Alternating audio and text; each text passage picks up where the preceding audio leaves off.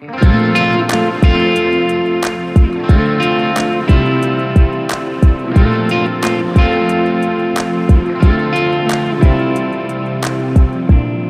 of the third week of Easter. They went about preaching the word. A reading from the Acts of the Apostles. There broke out a severe persecution of the church in Jerusalem, and all were scattered throughout the countryside of Judea and Samaria, except the apostles. Devout men buried Stephen and made a loud lament over him. Saul, meanwhile, was destroying the church, entering house after house, and dragging out men and women.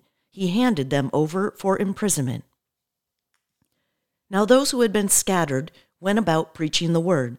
Thus Philip went down to the city of Samaria and proclaimed the Christ to them. With one accord, the crowds paid attention to what was said by Philip when they heard it and saw the signs he was doing. For unclean spirits, crying out in a loud voice, came out of many possessed people, and many paralyzed and crippled people were cured. There was great joy in that city. The word of the Lord.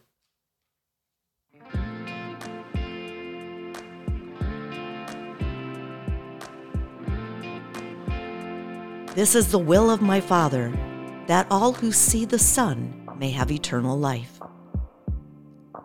A reading from the Holy Gospel according to John. Jesus said to the crowds, I am the bread of life.